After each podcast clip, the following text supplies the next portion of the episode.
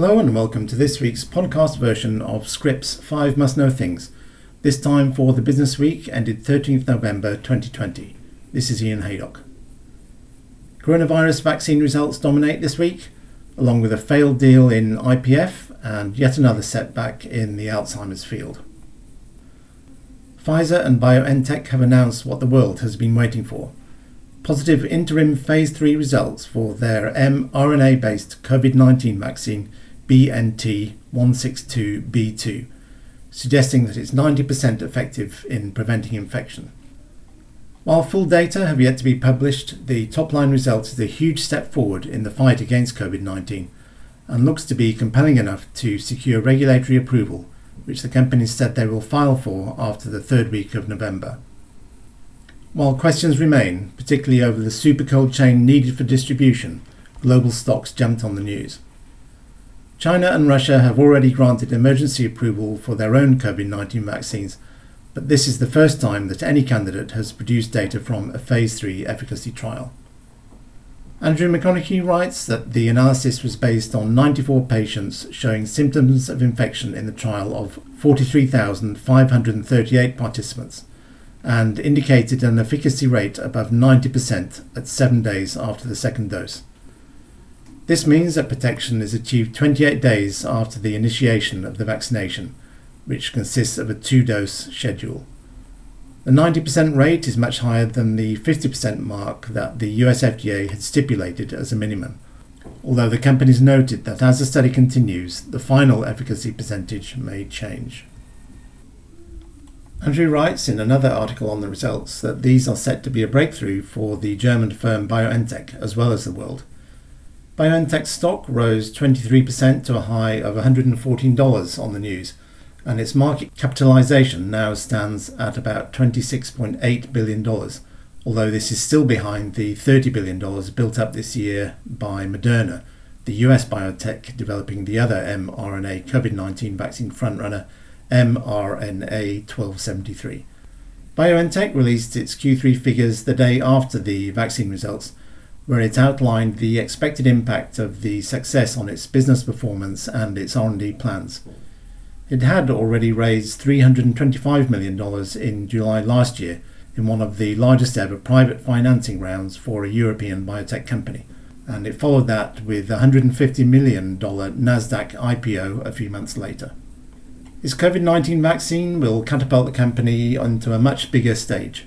All the same, BioNTech's co founder Ugur Sahin told analysts on the Q3 call that we truly believe that if we are successful, we will have an extraordinary opportunity not only to impact this pandemic on a global scale, but also to accelerate our long term vision for a next generation immunotherapy pharmaceutical company.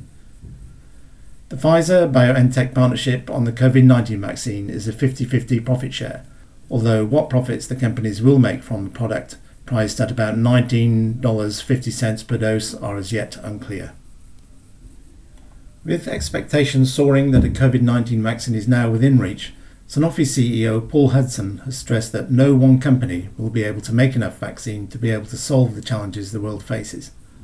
Hudson was speaking at the Financial Times Global Pharmaceuticals and Biotechnology Conference on 9th November and made his comments literally minutes before the news of the Pfizer BioNTech data. He responded to a question about whether it was a source of regret that Sanofi does not have one of the frontrunners in the race to find an effective vaccine by saying, Not at all, quite the opposite, adding that it's not a race between companies, it's a race against an enemy, a virus. Some companies and universities had studies ongoing into SARS vaccines, so they were on the bench doing that work live when this thing hit, Hudson noted, while Sanofi was pursuing many other breakthrough vaccines in different areas. However, while other firms initially said the first vaccines could arrive in August, as yet we still don't have a vaccine as we approach Christmas, and consequently we've narrowed the gap, Hudson said. Kevin Grogan writes that Sanofi is working on a candidate based on its recombinant protein based or baculovirus technology and uses GSK's adjuvant, and data from a phase 1 2 trial are expected at the end of this month. If all goes well, we start phase 3 in December and we'll be there in the middle of next year, Hudson said.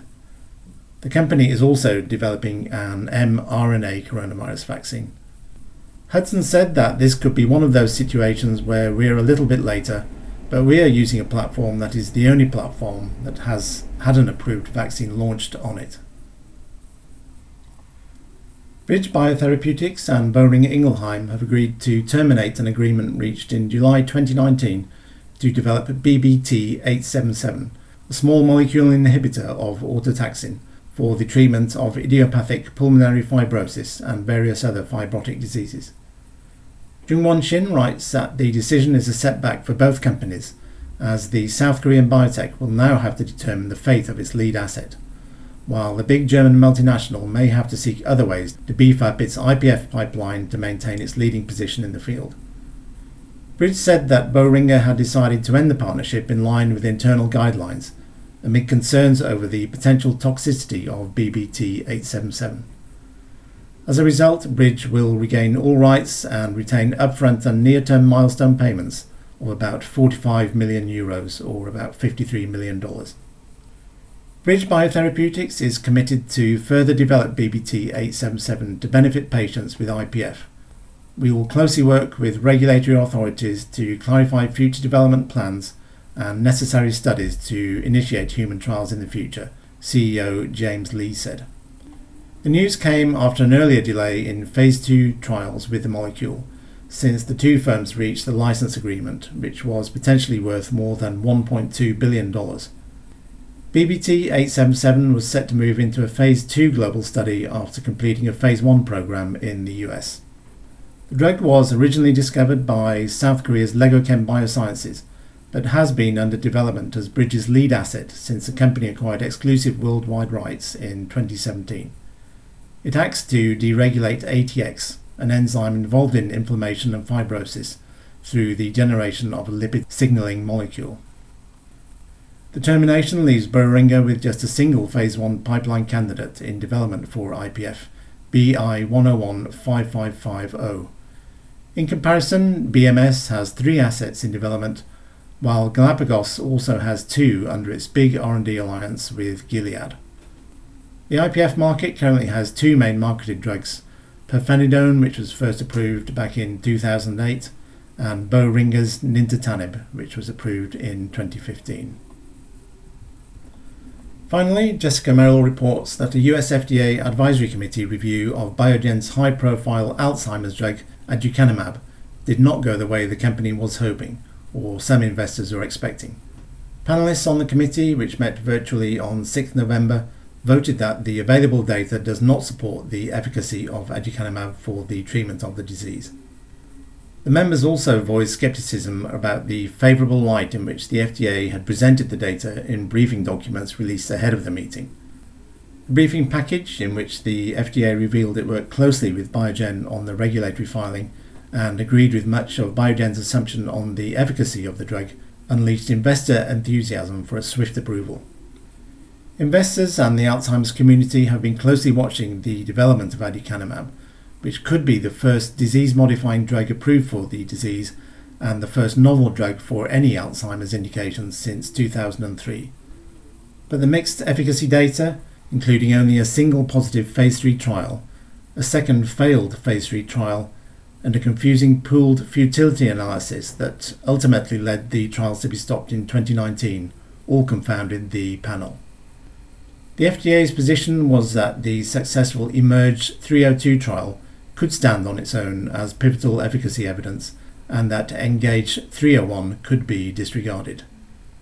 The panelists widely disagreed with the notion that one trial could simply be disregarded and also took issue with how favourably the FDA had presented the data in the briefing documents. That's all for this week. Many thanks for listening. Don't forget to sign up, sign on, and set up to receive these full stories in full and much more digital content.